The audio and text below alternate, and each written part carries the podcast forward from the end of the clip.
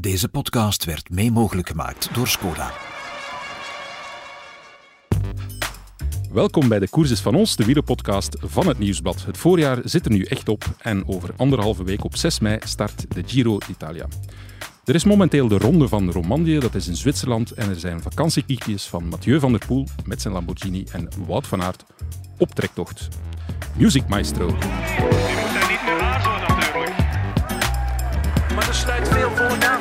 Stil. De grote drieën zijn niet kunnen wegrijden van de rest. Dit is je kansman. Ewan, Van der Poel, Schachman, Alaphilippe, Greg van Avermaat. En Stuy zit erbij. Nu wordt het interessant. En voor ik mijn gasten voorstel, even vooruitlopen op een specialeke in deze aflevering. Straks haal ik David van den Broek erbij. Dat is onze Club Brugge watcher bij het Nieuwsblad. Maar hij is ook koersliefhebber, wielertoerist bij de Hirschies en vooral hij zat enkele weken geleden op de tijden in hetzelfde hotel samen met Remco Evenepoel en Primoz Roglic. We gaan hem eens eh, vragen of dat awkward situaties aan de ontbijttafel heeft opgeleverd. Maar eerst heb ik onze twee echte wielerspecialisten eh, bij mij. Laat ik beginnen met onze vertrouwde stem, JP, GP. Dag Michael. Jan-Pieter de Vlieger is dat. En eh, ja, onze Wim Vos die is op vakantie voor eh, tweeënhalve week, maar die hebben we ingeruild voor iemand die daar zeker niet moet voor onderdoen. Guy van de Langenberg. Dag Guy. Dag Michael. Long time no see in de podcast. Eh, ja, dat klopt. Ik Ja. kreeg nooit een uitnodiging. Oei, oei, oei, oei. Gaan we zo beginnen? Nee hoor. Nee. nee, heel blij dat je bij bent. We hebben mm, niet de voorbij toe, maar de tour daarvoor eigenlijk helemaal samen beleefd. Absoluut. En, eh, wat ik me vooral nog herinner is dat je altijd, om de microfoons te testen, prachtige liedjes zong. En dat gaan we nu niet meer Nee, doen. dat gaan we niet doen. Nee. Eh, mooie liedjes worden er ook gezongen in Oostenrijk, jodelliedjes, in de Tour of the Alps. Ja, dat is een rittenkoers die, die net gedaan is. Een beetje ondergesneeuwd hier in België, zou ik zeggen.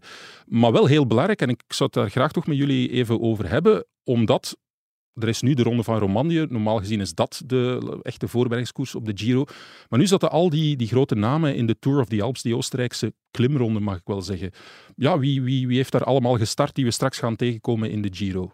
Toch een kleine correctie. Het is Ah. Oostenrijk en Italië. En Italië, ja, ja, ja. ja. Grotendeels inderdaad- over Italiaans grondgebied Ja. zelf. Maar bon, ehm, ja, eh, Geraint Thomas was daar. ehm, Theo Geoghegaard. ehm, Alexander Vlasov. Allemaal jongens die de Giro gaan rijden. Vlasov heeft eh, de laatste rit wel geskipt om nog eh, over te vliegen naar, naar Luik. Santiago Buitrago was Je er ook aanwezig. heel goed Ja, uit. Fantastisch. Eh, derde in Luik. Ehm, van ja, bon, een heel interessante ronde. En die heeft eigenlijk ook wel de plaats van Romandie ingenomen. Ik denk dat Romandie iets te dicht bij de Giro valt, GP. Ja, de plaats ingenomen als, als voorbereidingskoers op de, op de Giro. Vroeger was inderdaad eh Romandie de traditionele koers om eh, je te testen. En nu is dat de Tour of the Alps geworden. Ja. Eh, Patrick Lefevre eh, was eh, nogal eh, strijdvaardig zondag na de overwinning van, eh van Evenepoel. En hij verweet ons journalisten dat wij met een veel te Belgische bril naar de koers kijken en alleen eh, overwinningen tellen in het klassieke voorjaar. Maar hij heeft wel een punt dat bijvoorbeeld de Tour of the Alps, dat is iets dat bij ons niet meetelt. Nee, dat passeert onder, eh, onder de radar. Wel, wij gaan daar dus even Ja. veranderingen. Als, als podcast, wielerpodcast voor de meerwaardezoeker, gaan wij daar nu even ons licht laten opschijnen. Inderdaad. Nee, maar het podium ook, ja, Hugh Carty, Jack Haig, eh, dus renners van IF en eh, Bahrein, dat zijn ook wel twee jongens die Remco gaat tegenkomen eh, in de Giro. Hè. Echte klimmers. eh, Echte klimmers, en ja. Die vinden daar hun terrein uiteraard. Wat mij wel opvalt als ik in het klassement kijk, dus ja, Ineos heeft die ronde gewonnen met een heel sterke Gegenhardt, eh, die de Giro al gewonnen heeft. Maar voor Geraint Thomas moeten we toch iets verder in het klassement gaan. Vijftiende op 3 minuten 32. Tja, Guy, ik dacht dat Geraint Thomas de grote uitdager, of een van de grote uitdagers van Remco zou worden in de Giro. Ja, en dat zal hij ook zijn. Ja? Ehm, maar Geraint is, eh, ja, die is 35, 36 jaar oud, dus die weet echt wel waarmee hij bezig is. Dus ik eh, twijfel er niet aan dat hij goed zal zijn in de Giro. Eh, je hoeft niet goed te zijn in de Tour of the Alps om goed te zijn in de Giro. Je kan met, met de handrem oprijden. En ik vermoed dat hij dat gedaan heeft. Heeft hij dat niet gedaan, dan heeft hij natuurlijk een probleem. Maar dan heeft de ploeg ontdekt dat eh Geoghegaard dan toch weer op een, op een heel, heel hoog niveau aan het acteren is. Dus, dus aan, aan kandidaat-kopmannen zeker geen gebrek bij, bij de Grenadiers. zijn seizoen had ook wel een stijgende lijn bij Thomas. Hij Ja. is eh 88ste geworden in eh, de Tour Down Under, 45ste in de Ronde van Catalonië en 15e in Tour of the Alps. Dus als hij Ja. dat doortrekt, dan eh, kan hij zeker een resultaat rijden in, eh, in eh, de Giro.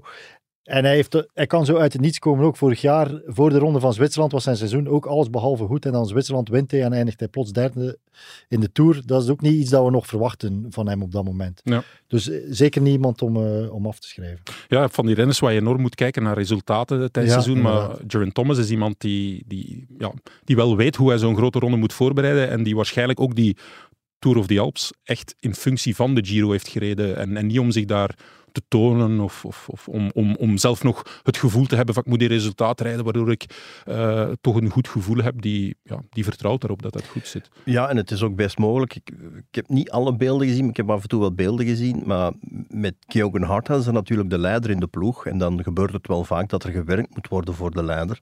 En kan het ook wel best zijn dat, eh dat Geraint zijn job heeft gedaan en dan de laatste kilometers heeft laten lopen. Hmm. Dus ik, ik zou er toch zeker en vast geen verregaande conclusies aan verbinden. Nee. En die Gegenhardt, ja, die heeft de Giro al gewonnen. Dus dat is sowieso een kandidaat-winnaar dan toch? Of, Ja, het, was, het was een vreemde Giro. Ik was erbij toen. Dat was de, de Corona-Giro, zal ik maar zeggen, in oktober. Dus na het WK in Imola. En heeft hij het echt in het laatste weekend, heeft hij toen Wilco Kelderman nog uit het, eh, uit het roze gereden. Vreemde ontknoping. Jay Hindley zat toen ook bij, bij de ploeg van Kelderman. Die speelde toch een vreemde rol. Eh, ploegleiding speelde een vreemde rol, vond ik. En, en, en vooral Rohan Dennis speelde toen een heel belangrijke rol in, in functie van Geoghegan Hart. Eh, je had de rit over de Stelvio, waar eh, Dennis fantastisch werk leverde. En dan de laatste bergrit richting Sestriere. Ja, daar, daar heeft eh, Dennis echt fantastisch werk geleverd en is Kelderman gekraakt. Dus, eh, Maar Geoghegan Hart, ja, het, het, is een zeer goed renner. Hij is nu 28, dus echt wel de jaren van, ja, van, van de sterkste jaren die er nu Ja. zitten aan te komen. Dus ik, eh, ik, ik schrijf hem zeker niet af, ook al omdat hij voor een ploeg rijdt die wel weet hoe je een grote ronde moet winnen en die de mogelijkheid heeft om, om tactisch toch wel wat te variëren met, met Geraint Thomas, met eh Geoghegan Hart. Ik vermoed ook dat Sivakov aan de start zal komen. Dat zijn toch allemaal pionnen waarmee je, waarmee je naar hartelust kunt schaken. Maar natuurlijk, het koninginnenstuk zit niet in hun ploeg. Dat, Voilà, ja. Ze moeten meer van de breedte hebben. Ik heb hem eh, ooit geïnterviewd, eh Gegenhard. En het viel mij op tijdens het interview dat hij veel Nederlandse woorden liet vallen. Dus Ah, ja. Hij sprak Engels, maar af en toe zat er een Nederlands woord in, zo kleedkamers en zo. En ik vroeg, ja, hoe komt dat je die, die woorden kent? En hij deed een verhaal van, ja, ik heb veel in België gekoest, vroeger eh kermiskoersen gereden. Maar uiteindelijk kwam de aap uit de mouw. Hij heeft een eh, Nederlandse vriendin die voor eh, Ah. Arsenal speelt. Voor En- Arsenal voetbalt. voetbalt, ja. Ongelooflijk, ja. En Arsenal is dan weer de favoriete buitenlandse club van Remco Evenepoel. Voilà, de cirkel is rond. Misschien kan er een Gespreksonderwerp. Of, of het misschien kan, kan Gegenhard voor tickets zorgen voor Remco na de Giro. Daar kunnen ententes nog ontstaan. Heel interessant. Ja. Maar ja, bijzondere kerel. Zeg, en dan... Ja, we hebben het over eh, Tour of the Alps. En eh, we, gaan, eh, we gaan onze Belgische bril helemaal afzetten. We kijken ook naar Romandie. Hè? We, gaan, we gaan luisteren naar Patrick Lefevre. Ja, daar hebben we op het moment dat we deze podcast opnemen enkel nog maar de proloog gehad. Maar dat was wel een opvallende winnaar. Czerny, ja, dat is een, een knecht bij eh Quickstep, bij Soudal Quickstep. Maar ook wel een heel goede tijdrijder natuurlijk. Ja. Dus, dus zo'n grote verrassing is het niet. Hij klopt wel de wereldkampioen, hè, Ja. Tobias Vos. Ook zijn ploegmaat Cavagna. Het zat allemaal heel dicht bij elkaar, hè, op, op, Mm. op, op een seconde. Ehm, een heel grote verrassing durf ik het niet noemen. En het is ja, nog maar eens een bewijs dat, eh, dat de ploeg van, van Soudal Quickstep in orde zal zijn in, deze, in de Giro die er zit aan te komen. Want hij gaat ook mee naar de Giro en is een beetje de man voor het vlakke, wat dikwijls onderschat wordt in grote rondes. Hè. Er wordt altijd ge- gekeken naar klim, eh, ja, klimhelpers, maar eh, op het vlakke ook. Jumbo-Visma onder andere heeft dat deze Tour ook nogmaals bewezen, dat dat echt heel belangrijk is om, ja, om, om de kopmannen richting de voet van de klim te brengen. Of zelfs gewoon door een vlakke etappe te loodsen. Ik bedoel, Ja, ja. de wind kan al zijn rol spelen en dan heb je iemand als Czerny nodig. Ik, ik herinner mij nog een ronde van Frankrijk waar Oliver Naassen heel de tijd niets anders deed dan met Romain Bardet door in het peloton te fietsen. Dus dat zijn renners die je dan eigenlijk in, in een ganse ronde niet ziet, maar die wel een enorm belangrijke rol spelen in functie van, van de kopman. Alleen maar goed nieuws over die ploeg van, eh, van Remco, toch? Ja, ja, zeker wel. Eh, de, de overwinning van Czerny komt er nog bij. Maar zondag aan de bus van, eh, van Quickstep was er ook echt eh, Zondag in Luik. Hè? in Luik, inderdaad, na de overwinning van Evenepoel, een zeer gezond zelfvertrouwen eh, bij de ploegmaats die dan richting Giro gingen. Ze vonden het bijvoorbeeld al heel jammer dat de tweestrijd met UAE en met Pogacar er niet eh, gekomen was. Want eh, Pieter Serry zei, we waren er klaar voor, dus om de strijd aan te gaan met Ja. UAE. En dan werd er ook al gevraagd van, ja, hoe zit het met de vorm richting Giro? En bijvoorbeeld Ilan van Wilder, Wilder kreeg de vraag, ja, ben je even goed als vorig jaar in de Vuelta? Zijn antwoord meteen, ben beter. Hetzelfde bij Louis Vervaken. Ben je even goed als in de Vuelta vorig jaar? Nee, ik ben beter. Amai, En, oké. Ja, er werd met zoveel woorden gezegd, de Giro-ploeg is klaar. En eh, Remco zal een betere ploeg naast zich hebben dan in de Vuelta. Ja, straf hè. Eh, want ja, die ploeg van Lefevre, er wordt altijd gesproken over eh, versterking richting volgend seizoen. En dat is altijd een dunne grens, hè, want dat, dat moet er inderdaad komen. Maar ja, langs de andere kant wil je die jongens die daar nu rijden eh, geen vertrouwen ontnemen. En ja, dat vertrouwen lijkt in het zenen te staan. Dat heeft Remco ook wel goed gedaan. Naast zijn eigen prestaties, die ploeg echt meegetrokken in zijn verhaal. eh, laten geloven in zichzelf, dat ze boven zichzelf kunnen uitstijgen. Dat, is, dat, is- dat heeft hij wel heel goed gedaan. Hè? Het is zoals Lefevre zegt, het, het team is op de hoogte van de leider. Dus Ja. als de leider goed is, dan, dan rijden de, de knechten ook goed. Eh, Ik probeer dat, Dat- in deze podcast ook altijd mee te nemen. snap ik, dat snap ik echt niet. Snap ik echt niet, Michael. Oh boy, grapje. Ja. Maar ik denk dat dat voor die gasten van het Vlaamse voorjaar soms een beetje zuur moest zijn. Want die worden dan afgezet tegen, tegen dat klassieke voorjaar. Maar ja, dat is 90% even, of, of laten we zeggen 80% Ja, ja, evenpoel, ja. 20% ploegmaats. Maar natuurlijk, in het verhaal wordt, worden die ploegmaats mee omhoog gestoken, logisch. En dat steekt de, de mannen van het Vlaamse voorjaar extra naar beneden, Ja. terwijl dat niet één op één te vergelijken is Nee, nee, nee. nee. Ja. Zeg, en Jumbo, ja, want dat... Aanvankelijk leek dat een beetje de sterkste ploeg richting eh, Giro, maar het is wel niet onbelangrijk. Wilco Kelderman, die is er niet bij, gevallen in de Tirreno en dan zijn ze op hoogtestage gegaan en blijkbaar was hij niet klaar om, om daar echt mee te gaan, dus heeft men beslist, hij rijdt niet mee. En dan is het typisch Jumbo, dan, dan halen ze daar een, een andere klasbak van onder eh, het stof, Sepp Koes.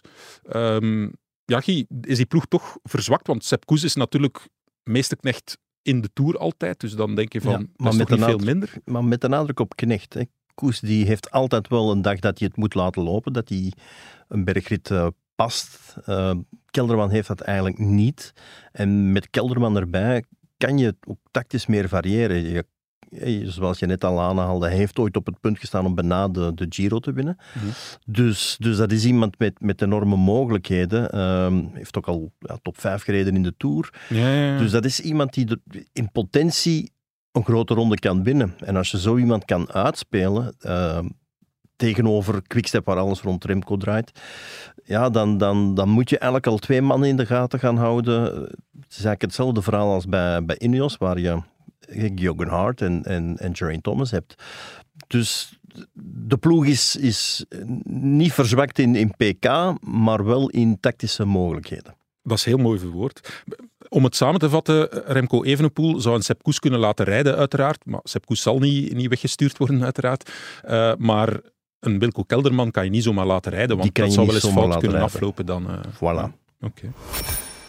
Ja, ondertussen is er ook nog iets gebeurd in Luik, een beetje in de schaduw van de overwinning van, van Remco Evenepoel. Tadej Pogacar, ja, die, die valt. Eh, die breekt twee handwortelbeentjes, het scaphoïde en dan nog eh, een ander beentje daar, het eh, lunatum blijkbaar. Twee kleine beentjes, die is geopereerd in, in Genk bij een chirurg die plots één dag wereldberoemd was. Die blijkbaar nu mensen, mensen krijgt die, die hem bellen. Hallo, spreek met de dokter van Tadej Pogacar. Geweldig. Maar ja, die Joris During, dokter Joris Durings, die zei zelf ook dat, ja, dat Pogacar nu wel vrij snel op de rollen gaat kunnen rijden. Maar die beentjes, dat zijn eigenlijk beentjes die je vooral breekt als je je handen zet om, om als je je valt te beschermen en die kunnen die druk niet aan, die breken dan. Maar dat zijn dezelfde beentjes die eigenlijk ook de schokken opvangen van het stuur en dergelijke meer. Dus hij gaat heel snel binnen de twee weken op de rollen kunnen trainen. Maar ja, buiten echt op de weg trainen, dat kan enkele weken duren. UAE spreekt over zes weken tegen hij direct hersteld is, eh, volledig hersteld zou zijn. Bon, dat lijkt mij wat overdreven, maar toch. Ja, Guy, hoe moeten we dat inschatten? Hij kan vrij snel op de rollen terugzitten, maar het lijkt toch alsof dat er ook al richting Tour een soort van hypotheek op zijn voorbereiding zit, of overdrijven we dat nu? Ik denk dat we dan een beetje te veel doemdenken. Ehm het is nog wel meer dan twee maanden, dacht ik, uh, Ja, wanneer de Ronde van Frankrijk zoiets, begint. Ehm Matthew Heyman heeft ooit eh, Parijs-Roubaix gewonnen eh, in zijn garage met een gebroken elleboog, als ik het goed voor heb. Ja. Die dan toch echt op de rollen zichzelf heeft voorbereid Ja, ja. op Parijs-Roubaix. Nu, het is een ander... Enfin, het is een andere, een andere voorbereiding en een andere wedstrijd, uiteraard. Maar, maar ik, ik zou toch niet te veel doen, denken. Maar anderzijds, ja, die val van Pogacar is dan toch ook weer een klein beetje het gelijk van Jumbo-Visma. Hè. We, Leg eens uit. Hè. ja, we waren een beetje ontgoocheld dat uh, Roglic reed niet in, in Luik, Vingegaard reed niet in Luik. Ehm wij vonden dat allemaal een ja, teken van, van gebrek aan respect. Mhm. Maar nu zie je toch weer dat zij eigenlijk wel hun gelijk halen. Hè. Pogacar valt en je kan overal vallen. En je, je valt zelfs zelden in Luik, Bastenaken, Luik. Omdat daar de wegen toch, toch vrij breed zijn in de, in de beginfase. En de selectie toch ook vrij snel wordt doorgevoerd. Ehm, maar terwijl Vingegaard ja, rustig zijn ding kan blijven doen en zijn schema's kan blijven volgen, zit Pogacar natuurlijk wel met een probleempje. Hè. De- Er gaat links of rechts gaat er toch wel een aanpassing zijn aan, aan trainingsvolume dat hij wilde afwerken en hoe hij het kan afwerken richting Ronde van Frankrijk. Dat is een zorg die, die, eh, die Vingegaard niet heeft. En tegelijk, ja, Remco heeft ook zijn stage, ik zal niet zeggen vroeger afgebroken, maar hij had langer op de berg kunnen blijven alvorens neer te dalen richting Italië. Maar heeft nu, en begrijpelijk uiteraard, want ja, als, als wereldkampioen en als titelverdediger wil je natuurlijk ook graag nog eens eh, schitteren in Luik. En dat heeft hij ook fantastisch gedaan. Maar het heeft, denk ik, ervoor gezorgd dat de voorbereiding heel goed was op de Giro, maar misschien toch niet ideaal. Gaat dat straks het verschil maken? Misschien niet, maar Mhm. misschien ook wel. Oké. Goed, eh, we gaan even luisteren naar een boodschap en dan gaan we er iemand bijhalen van de voetbalredactie. Je gezin is net als een wielerploeg. We moedigen elkaar aan. En we weten dat we met de tips van onze ploegleider we alle kansen hebben om echte kampioenen te worden. Skoda, supporter van de grootste fietsfamilie. Ja, David of David van den Broek. Wij zeggen eigenlijk altijd Dave, maar wat is het? Want onze luisteraars zijn heel gevoelig op, over namen die wij verkeerd uitspreken. Is het David of David van den Broek? Zoals het GP de vlieger is, is het David van den Broek. Het is JP. Ah, toch? Ja, het is JP. Het is echt Ah, ja, waar, doe- ja. Zoals het JP is, is het David van den Broek. David van den Broek. Oké, David van den Broek, ja, jij bent Club Brugge-watcher. eh, dat hebben we al Ja. gezegd. Maar ja, jij bent ook zelf fietsfanaat en zelfs ehm, ja, lid, of, of zit er zelfs meer in, van de Hirschies. Leg eens uit, wie zijn de Ah, Hirschies? daar moet een uitleg bij komen. ja, daar moet een uitleg bij komen, Ehm, sorry. Nee, goed, ja. Ik denk een viertal jaar geleden leek niet enkel Remco Evenepoel een godenkind op de fiets, eh, Ja. maar ook een Mark Hirschi, die kwam ineens eh, van het niets op. Ja, klopt. Goed, vier jaar later is dat, blijkt dat een beetje tegengevallen, maar enfin, we hebben hem toch geëerd en Ja. elke week, elke zondag fietsen wij met de Hirschies Ja. In huis op den berg en omstreken. Maar dus eigenlijk, jullie zijn een soort van successupporters, alleen hebben jullie het succespad ingeschat. Het succes ligt meer bij ons dan bij Hirschi, inderdaad, maar ehm, goed, ja. Hij, Misschien- was, hij was toch tien Hij was in tien, hè? ja. Ja, was tien in Luik, inderdaad. En inderdaad, knecht intussen van Pogacar. En, eh, Klopt, ja. Goed, ehm, nee, maar enfin, waarom dat relevant is en waarom ik dat wist, dat is, je hebt eigenlijk twee reportages gemaakt. En ja, de ene is de meest relevante, de andere dateert denk ik van vorig jaar. Jij bent op de beide plekken geweest waar Remco zich eh, voorbereidt op de Giro, namelijk het Hotel Parador op de Tijde, Tenerife. En dan vorig jaar heb jij ook in het Syncrosfera, het hoogtehotel van Kolopnev, geslapen. Laten we beginnen bij Tenerife, de Ja, Tijde. is goed. Eh, ja, je bent op reportage gestuurd omdat eh, eh, Remco Evenepoel en Primoz Roglic daar samen zaten. De twee eh, ja, speciaal op zich, inderdaad. Eh, Jack Hake was er trouwens ook. Ik weet niet of Ah, hij ja. ook eh, tot de favorieten gerekend wordt. Wellicht Ja. niet, maar Podium gestaan in de Vuelta ooit. eh. ja, Ja, we draaiden inderdaad rond die twee. En ehm, dat leek ons, of alleszins mijn chef, een, een leuk idee om, eh, om eens te gaan zien om, hoe dat dan in zijn werk gaat. Die twee concurrenten samen, Ja. drie weken lang. Also, straks zitten ze drie weken lang in de Giro samen, Ja, nu al eigenlijk op hotel. eh. Ja. Dus eh, En dan hebben ze jou maar gestuurd, voetbalreporter incognito. Jij kon daar zo Ja, wat ja, in dat... ja. Want jij zat ook in Hotel Parador, hè? kon je daar zomaar reserveren? Want ja, dat zit toch vol ja. met renners, Het is, denk het is ik dan? geen echt wieler, wielerhotel zoals in Denia, Syncrosfera. Dat is echt een sportcomplex met fitness, eh half Olympisch zwembad, eh, noem maar op. Ehm, Parador is gewoon, ja, ligt 2000 meter hoog eh, in Tenerife.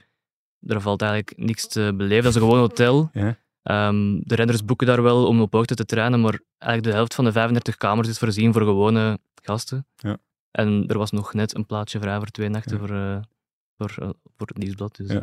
En wat doe je daar dan? Want ja, ik bedoel, zij zijn daar, maar ja, je kan hen toch ook niet zomaar storen. Ben je dan zo'n vlieg aan de muur geweest? En wat heb je daar allemaal gezien van die twee? Ja, ik heb zo'n beetje eh, mijn spreekwoordelijke krant erbij, allee, mijn figuurlijke krant erbij genomen en daarover liggen Twee gaten in, ja. Ja. twee gaten in en dan liggen monsteren wat er gebeurde. Ja. Nee, ja, uit- uiteraard zijn ze ook vijf uur lang op de fiets bijvoorbeeld. Dan kan ik niet veel doen. Ik ga ook niet in een wiel hangen met de auto of zo om eh, te zien Met de hirsjes. of met de fiets. Ja, kan ook. Ehm, dus ja, maar het was een beetje de bedoeling, eerst en vooral om de omstandigheden van zo'n stage in Tenerife in kaart te brengen, hè, Ja. op, op hoogte trainen. En in dat hotel dan, hoe het eraan toe gaat. En dan, ja, hoe, ver- hoe verhouden de concurrenten zich tegenover elkaar? Hebben zij contact daar of, of niet? eh? Hm. Want Remco zei toch voor, voor die stage, denk na, de- na Catalonië, dat Roglic een idool van hem was. Dus ja, misschien dat hij er gewoon constant in de lobby met elkaar eh, te babbelen of eh, weet ik veel. En was het zo? Ja, Zaten ze constant in de lobby helaas, met elkaar helaas, te babbelen? Nee. ehm, Was er veel contact of net weinig? Of, wat van jij- verbroedering tussen die twee ploegen was totaal geen sprake. Nee? Nu denk je waarschijnlijk, eh, ze, het zijn concurrenten, ze, ze hebben totaal geen contact. Ja, ze, ze, ze, komen elkaar tegen, s morgens bij het ontbijt. Eh, Dat is in dezelfde ruimte. in dezelfde ruimte, in één restaurant. Jimbo heeft daar zijn tafel, de staf ernaast, en dan een beetje verderop zit Quickstep. Dus Quickstep passeert voor, naar hun, voor te gaan ontbijten, passeren zij Jumbo. Dus dat was op zich wel leuk om te zien natuurlijk. Dus ze eh. zien wat er op de borden ligt. Zo. Roglic kan zien van, ja, Remco, oei, Ja, die, neemt, die neemt weinig, weinig eh, omelet. Ik zal misschien ook wat minder omelet eten. Ik heb hem niet zien spieken, Remco, maar, Ja. maar het was leuk. ah, Remco, sommigen denken dat hij echt een arrogante jongen is, maar 's morgens, 's morgens vroeg eh, komt hij de staf van Jumbo-Visma echt salueren, zo, met, Ja? de, met een guitige glimlach op, op zijn gezicht. eh en zet hij zich rustig aan tafel. En draagt hij daar dan ook een witte broek? Of Eh, Remco? nee, nee. nee. dat niet. En hoe- wist jij hoe laat dan die gingen ontbijten? Of heb Ja, jij ik ben natuurlijk gewoon eh, op, het, vroegste uur gaan zitten, in, de hoop, in de hoop dat ik ze allemaal kon zien. Voor acht uur, want ik dacht dat ze misschien vroeger gingen ontbijten, maar vanaf acht uur was het ontbijt. Ja. En dan stroomden ze één voor één binnen. Er was ook niet echt een afspraak qua uur. Ja. Dus Eh, jij zat vanaf zeven uur de krant te lezen. ja, ik vermoed dat dat wel een beetje verdacht was, maar eh, toen, heeft niemand mij aangesproken. Ik heb ook niemand aangesproken voor de zekerheid. maar- En dan, ja, want eh, Wim Vos is daar eh, ja, veel langere tijd geleden geweest. Toen zei hij ook, ja, hij beschreef ook wat jij beschrijft, van eigenlijk dat is totaal geen wielerhotel. De wielrenners die nog met een fiets al zo de keuken moesten om, om te gaan trainen, was dat ook zo? Of was het toch al iets beter? Ja, ze hebben daarachter nu een loods, ik weet niet dat dat toen al was of niet, maar een soort van bijgebouw waar alle fietsen van Jumbo en Quickstep ook gestockeerd, allee, waar, ze, waar ze staan. Dus daar komen ze elkaar ook, ook nog eens tegen als ze gaan trainen. Moesten ze ongeveer samen eh, gelijktijdig gaan trainen. Dan komen ze elkaar daar ook nog eens tegen. Dus ik heb ze niet door de gangen met de fiets zien gaan of zo, Ja, dan nu niet meer. En is het daar werkelijk zo saai? Want eh, ja, Dirk de Wolf, hè, die, eh, die een inwoner van Ja, eh, Tenerife is, toch enkele, enkele maanden per jaar, laat maar zeggen, en, en bijna een soort van ambassadeur geworden is van Tenerife, die, die pleegt te zeggen dat het daar best wel allemaal nog meevalt, maar van sommige mensen hoor je echt wel van, daar is niets te beleven. Ja, kijk, als je s'avonds van je berg komt en je gaat bij Dirk de Wolf een pannenkoek eten, dat kan leuk zijn. Dan heb je iets te doen. En eh, lekker. waar- ja, en lekker.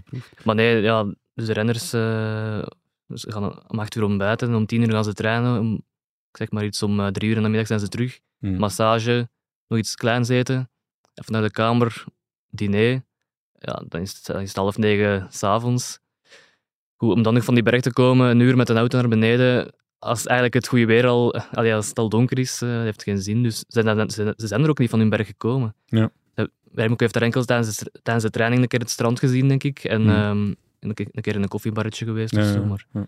ja, daarboven is dus enkel dat hotel, hè. voor de rest is daar niks te zien. Ehm, Is er entourage mee, of wat moet ik mij daarbij ja, dus bij Quickstep vier eh, stafleden. Ja. Een masseur, twee mechaniciens en de vierde was een trainer. Ja. Ehm, bij Jumbo was het iets meer nog. Dus, eh, Ja. maar dus, die zijn dat ook al, al langer gewend om dat te doen, denk ik. Dus dat, dat Parador Hotel is eigenlijk een beetje Jumbo-territorium, want die, die trainen daar al jarenlang eh, voor, de grote, voor de grote doelen. Dus, eh. Er wordt zelfs gezegd, Radio Peloton, dat zij daar kamers boeken, niet alleen om te slapen, maar ook om te zorgen dat de of ja, met als gevolg dat de concurrentie er soms niet kan zijn, terwijl dat ze er Ja, zelf dat wordt gezegd. Nu, de wereldkampioen heeft er waarschijnlijk voor gezorgd dat Remco en zijn ploeg er toch terecht Ja. eh, toch iets kunnen regelen. En je zei dat er van één renner ook familie was, kan dat? Of, Ja. was? Eh, Robert Geesink was mee met Jumbo, omdat hij ook in de Giro-ploeg zit. En die was er al zeven jaar niet meer geweest, had hij ergens Ja. gezegd. En die, ja, ik kwam, daar, ik kwam naartoe, eh boven op de berg. Geesink was net klaar met zijn rit. En ik zie daar ja, een vrouw en twee kinderen. Ik dacht misschien voor een handtekening naar Geesink stappen, maar dat was gewoon zijn gezin. Ah, Dus zij was de enige renner van al die, ik zeg maar iets, eh 15 renners die er met zijn gezin zat. Dat is wel bizar, hè? Dat er dan één ja, die heeft dan toch die toestemming gekregen, of het op eigen houtje geregeld. eh. En je Maar- bent dan vriendjes geworden, want ja, jullie zaten daar de hele dag. Ja, zij zat er inderdaad ook eh, tijdens de dag gewoon te wachten soms. Dus zij logeert ook boven. In dat eh, hotel waar niks te beleven Ja, viel. leuk voor de kinderen. Hè? Maar ja, ik, ik neem aan dat, maar eens bezig. nee, ik neem aan dat zij wel overdag gewoon misschien ja. naar het strand gegaan zijn of zo. eh. Ja. Maar ik vind het wel opvallend, omdat ja, Remco, om- maar hem er- eruit te pakken, ehm, zit drie weken zonder Umi daar op die berg. Ehm, dat geldt voor al die renners. Hm. Misschien een beetje raar om dan, of, of jammer voor hen, dat dan één iemand het wel met, de, met zijn partner er kan zijn. Ja. Ze slapen uiteraard niet samen dan, maar ze zien elkaar wel. zeg je, ja, is dat... Oké, had gekund, had gekund. En hoe weet je dat ze niet samen slapen? Eh, omdat ze elkaar altijd pas bij het ontbijt eh, Oké. begroeten. En allee, daar, Het leek, mij, als- het afleiden leek mij dat- alsof ze daar elkaar altijd voor het eerst zagen. Van achter je krant maar ik kan, zag niks, je dat. ik kan niks beloven. eh. Ja. Ik kan niks garanderen. Zeg, wat wel opmerkelijk is, want ja, Tenerife, het is bekend waarom ze daar zitten, omdat het op dit moment daar al, al vrij goed weer is. Supergoed weer. Ja. Ja. Ehm, maar er zijn natuurlijk nog alternatieven hè, voor hoogtestage. Ja, Guy, jij, mm, in jouw lange wielercarrière, waar heb jij al geweest, of waar ben jij al geweest, plekken waar, waar renners op hoogte gaan? En in, in hoeverre is dat anders? Ja, Sierra Nevada. ehm, Jurgen van den Broek was dat? Absoluut. Ehm, maar ja, dat kan pas vanaf... Goh, ik denk dat je nu al wel op Sierra Nevada kunt zitten. Ja. Ik denk dat er ook ploegen zitten momenteel. Ja. Ineos. Maar januari, februari is Sierra Nevada, is een skigebied uiteraard. hè. Eh, hetzelfde geldt voor Livigno. Ehm, en Livigno heeft dan echt wel het voordeel, dat is een volwaardige stad. Een taxvrije zone ook, dus ik vermoed dat Ah, de meeste renners daar zomers gaan om, om alcohol en sigaretten in te slaan. Ja, En ook, nog vooral. een beetje, en ook nog een beetje te trainen. Ehm, dus ja, in de zomer zijn er veel meer, veel meer alternatieven. Je hebt ook Hansgrohe, die mede gesponsord worden door het Utstaal in Oostenrijk. Kan je, dacht ik ook, eh, is nog een hotel op 2600, als ik het goed voor heb. Dus daar kan je echt, eh, zomers kan je, ja, kan je op veel plaatsen. En er zijn ook exoten. Hè. Ehm, Ik dacht dat Jan Hirt, GP, je hebt het verteld, die zit momenteel in Colombia. In Dui Tama. Tama, waar. Abraham Olano ooit Op wereldkampioen werd. Bij deze mijn excu- excuses aan Jan Hirt. Waarschijnlijk had hij die kamer willen boeken die ik dan in het Parador eh, heb geboekt. Stel je voor dat dat het verhaal is, dat Jan Hiert er niet meer bij kon, omdat Vier weken in onze Colombia. Dave zijn, zijn allerlaatste kamer eh, Hij had bij mij kunnen slapen. maar Ja. goed. Nee, maar dat is wel... eh, we, we hebben ons die vraag gesteld, want eh, jij bent een bereisd man, eh, mag ik wel zeggen, Guy. eh. Ja, in, in de Verenigde Staten bijvoorbeeld zijn ook heel veel plekken op hoogte. En Colombia begint nu wel een beetje ook in te komen, want je moet natuurlijk ook bereidbare wegen hebben. Je kan niet zoals de, de lopers, eh, zoals de marathonlopers in, in Ethiopië en dergelijke meer. Daar zijn waarschijnlijk geen befietsbare wegen of geen perfect befietsbare wegen. Maar Colombia, Amerika, Kijk, eh Binyam Girmay, die trekt altijd terug richting Eritrea om zich voor te bereiden. Ook omdat Asmara, de hoofdstad, op 2000 meter ligt ook, dacht ik, boven de zeespiegel. Dus dat is ook perfect als hoogtestage. Nu is denk ik Eritrea niet het meest, hè, zo noemen dat wel eens het Noord-Korea van Afrika. Dus daar ga je Oei. niet zo graag naartoe. En daar kom je ook niet zo snel binnen, vermoed ik. ja. En als je er binnenkomt, dan raak je er misschien ook niet meer zo snel buiten. Maar bon, om maar te zeggen dat, je, dat er heel veel opties zijn. En ik denk dat mocht Eritrea een iets opener land zijn, dat er ook meer renners daar naartoe zouden gaan. Want dat is ongeveer nog dezelfde tijdzone. Ah ja, dat is ook Dus interessant. Dat is, eh, dat is perfect doenbaar.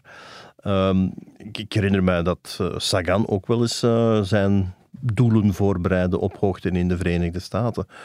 Dus ja, er zijn, er zijn echt wel, wel meerdere opties als het zomer is. In de winter is het iets lastiger. Dan is Tenerife blijkbaar enfin, het enige wat, laten we zeggen, binnen een afstand van drie, vier uur vliegen ligt. eh, Hmm. wat dus eh, organisatorisch ook veel makkelijker is.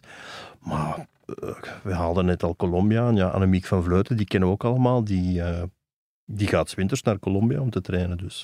Wat dat ook wel meetelt, Michael. ehm, Oké, het is saai in Tenerife misschien, op dat hotel, op hoogte. Maar ehm, op Sierra Nevada heeft Evenepoel ook al getraind. En daar zijn ook de trainingen saai, omdat je blijkbaar ook niet te veel mogelijkheden hebt qua klimwerk. Tenerife, de tijden, kan je langs vijf kanten op. Er zijn ook wel wat dingen daar eh, waar je kan fietsen. Ja, dus je hebt, hij zegt, het is minder vervelend. Het is gewoon leuker om, om Tenerife te zitten, waar, waar de wegen ook echt wel perfect zijn. Ja. Maar Sierra Nevada heb je ook wel mogelijkheden. Zo. Ik bedoel, er zijn meerdere wegen die naar boven leiden. Ja, toch? Ja. Ja, Ah, Evenepoel ja, zei letterlijk van ja, het is, het is minder vervelend dan in Sierra Nevada. Maar Ja. Ik denk nu plots ook aan de Etna. Etna in Sicilië, die, die toch ook naar 2000 meter, er zijn ook hotels boven. Ja. Moet volgens mij ook zelfs in de wintermaanden Lijkt misschien... ook- daar vrij warm. Ja, Is daar een warmtebron die, eh, het Ja. altijd warm houdt? Of? Ja, soms wordt het dan wel iets te warm. maar- Ja. En ook de, ja, de Etna kan je langs drie vierkanten omhoog rijden. Dus ik denk dat... Volgens mij zijn er ook al ploegen. Ik denk Trek Segafredo dat die ooit gedaan hebben op, op de Etna getraind. Ik, ben nu niet meer zeker, maar, maar Ja. toch wel. Ja, goed, die alternatieven, eh, daar wordt naar gezocht. En een van die alternatieven, Dave, daar ben jij Ah, ja. ook geweest. Syncrosfera in Syncrosfera Hotel. Dat was vorig jaar. Leg eens uit, waarom ben jij toen naar daar gestuurd? Was dat ook om te spioneren? Of? Dat was een ander experiment. Toen was er geen renner, eh, toen, was, eh, toen was Evenepoel er niet. Toen moest ik eigenlijk gaan onderzoeken hoe het werkt om in een hoogtekamer te slapen. Ja. Dus je slaapt op zeeniveau en dan stellen ze ja, het zuurstofgehalte, ze stellen alles zodanig in dat het effect van, dat je, dat je het effect, effect van de hoogte hebt eigenlijk. eh. En jij bent daar toen, want dat, is nu de, dat zal het tweede luik van de voorbereiding van Remco zijn. Dus eerst gaat hij op echte hoogte. Is Ja. twee keer op Tenerife geweest. En dan zijn ultieme voorbereiding is Syncrosfera. Eigenlijk is dat een, een copy-paste van eh, de voorbereiding die hij op de Vuelta gedaan heeft. Mhm, mhm. De verklaring zou zijn dat ehm, de ultieme voorbereiding, dat je die doet met hoog te slapen en tussen aanstekens laag te trainen, omdat je dan op training het volledig zuurstofgehalte hebt en heel intensieve trainingen ook kan doen. Blijkbaar is dat op hoogte toch niet zo evident. Ehm, ofwel moet je van de berg afkomen. Op Tenerife is dat ook iets, iets complexer om dan op de vlakke wegen te gaan trainen. Maar dus dat Syncrosfera Hotel, dat heeft het voordeel dat, dat dat gewoon kan, want je stap je kamer binnen en het is al zo dat je op hoogte zit Mhm. en dan stap je buiten en dan train je... eh, en je kan, naar, je kan naar het strand ook. Hè. Ik bedoel, eh, het is vlak aan, vlak aan de zee. Dus, Ja. eh, En hoe is dat hotel? Is dat de minder saai daar? Ja. Ja, net om die reden dat je, dat je gewoon iets kan gaan doen buiten het hotel. Hm. En in het hotel ja, zijn alle sportfaciliteiten. Hè. Dus eh, ik denk dat ehm, ja, die fitness, zoals ik zeg, eh, daar, zit, daar zit ook van die home trainers, eh kunt er gaan spinnen. dus nu niet voor, voor Remco, maar ik bedoel voor de... Is gaan spinnen als ontspanning. Ik heb er echt, ik heb Ja. er echt alles eigenlijk. Ja. En het zijn ook kamers, perfect uitgeruste kamers. Ik herinner me de foto, jij lag met jouw fiets op een bepaald moment in Ja. bed. Ehm, maar Oemi is ook mee geweest, geloof ik. toen. Ja, die zat er toen, maar ja, niet... Jawel, ja, die zat, zat mee in het hotel inderdaad. Ze hebben samen geslapen, denk ik ook. Ja. En dan, ja, de hoogte, niet, de hoogte dus kunstmatig niet te hoog ingesteld, zodat het voor Oemi niet ongemakkelijk werd. ja, want je kan... Ja, je moet dat aankunnen ook. eh, je moet er eigenlijk best een sporter voor zijn. Omdat... Ja. Ze hebben een test toen met jou gedaan. Hè? Dat was ergens dat ze dat testen, van hoe hoog kan je gaan? Klopt, dat dan? het viel nogal tegen. Eh, Ja? Ik denk dat Alexander Kolobnev, de ex-renner, is daar de, is de grote baas. Die had die test bij mij afgenomen en die zei na een paar seconden van oei, Oei. voel je je nog goed? eh? dus ja, die eerste nacht was ook echt ongemakkelijk om daar te slapen, maar dan zagen ze aan de, aan de, ja, aan de waarde dat dat elke nacht beter en beter verliep. Ja. En- En ben je, jij bent dan gaan fietsen. Ja, wat Ja, merk je dan? Of, eh, of- ik heb dan zo, voordat ik vertrok, een eh, FTP-test op Zwift eh, afgelegd. Ja. Om te zien wat mijn, met, wat, wat mijn wattages zijn. Ja. En dan daarna ook, maar dat, dat, is- dat is allemaal een beetje amateuristisch natuurlijk, maar het was effectief met 2 watt gestegen. Dus, Ja. Twee watt.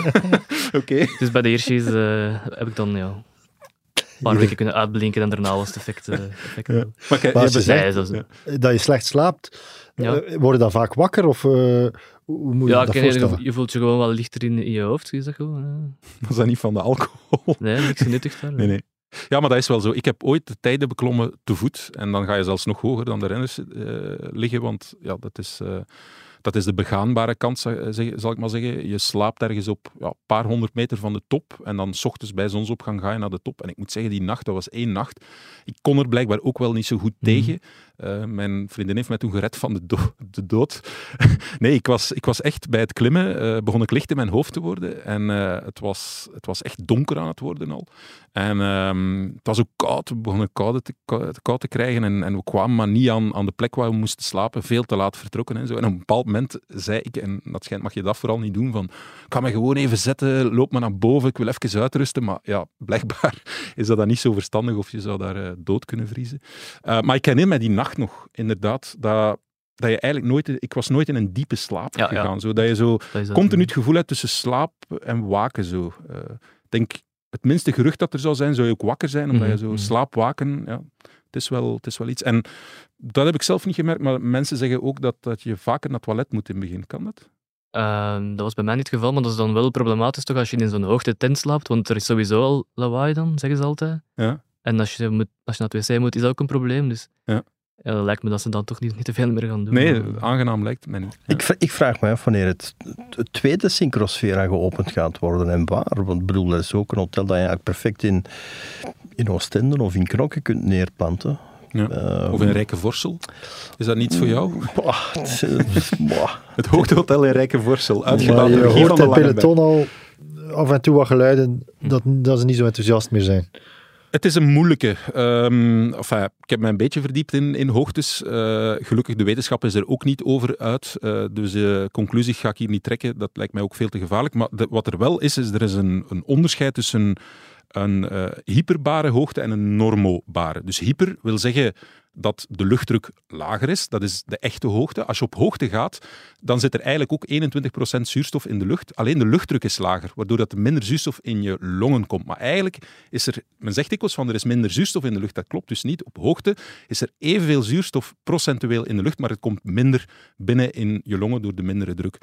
Wat gebeurt er in dat Syncrosfera Hotel? Daar is, het, is de luchtdruk hetzelfde, maar steekt men echt minder zuurstof in de lucht. Geloof een 15% of zoiets. Enfin, een beetje variëren, maar rond, die, rond dat gehalte. En het effect is eigenlijk hetzelfde. Je krijgt in je longen minder zuurstof, maar de manier waarop dat het gebeurt is wel anders.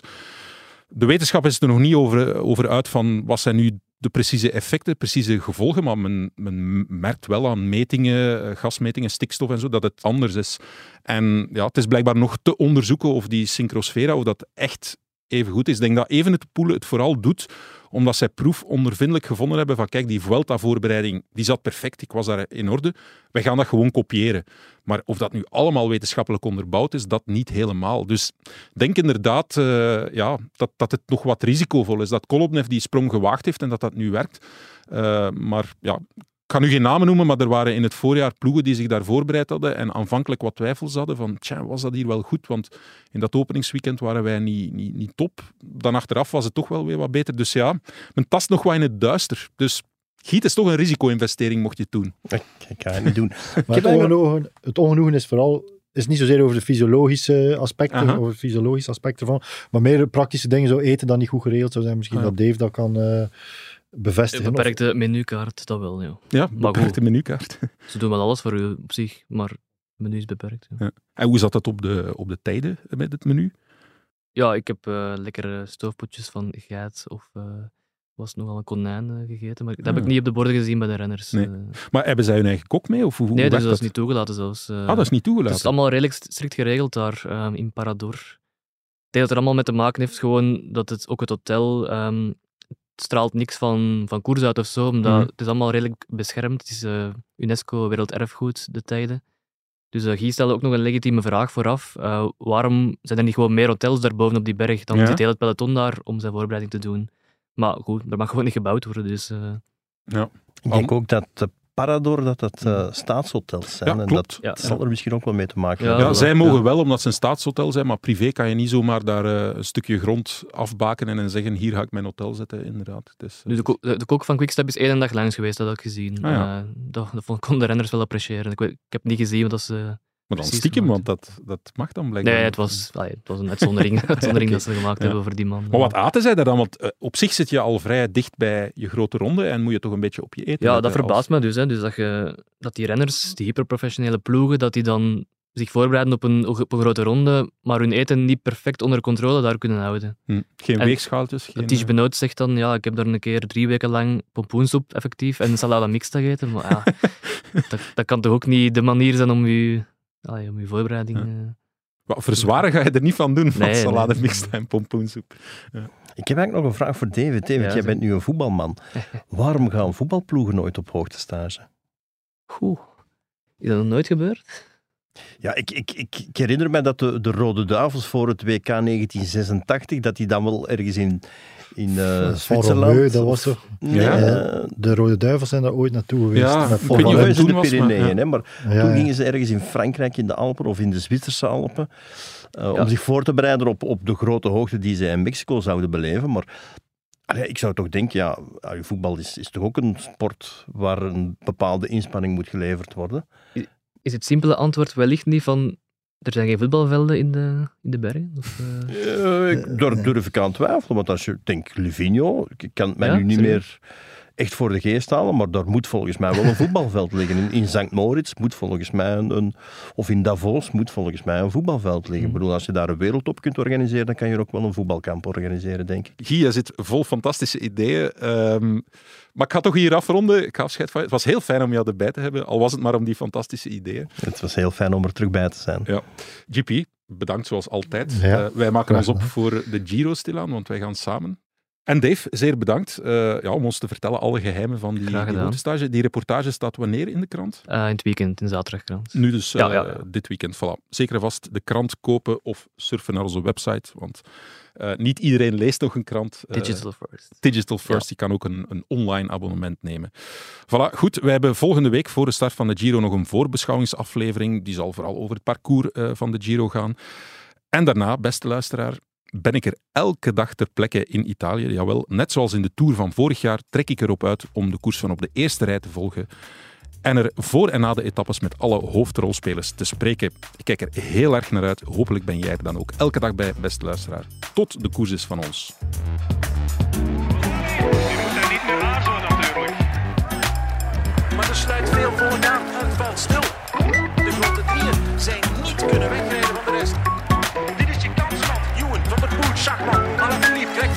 en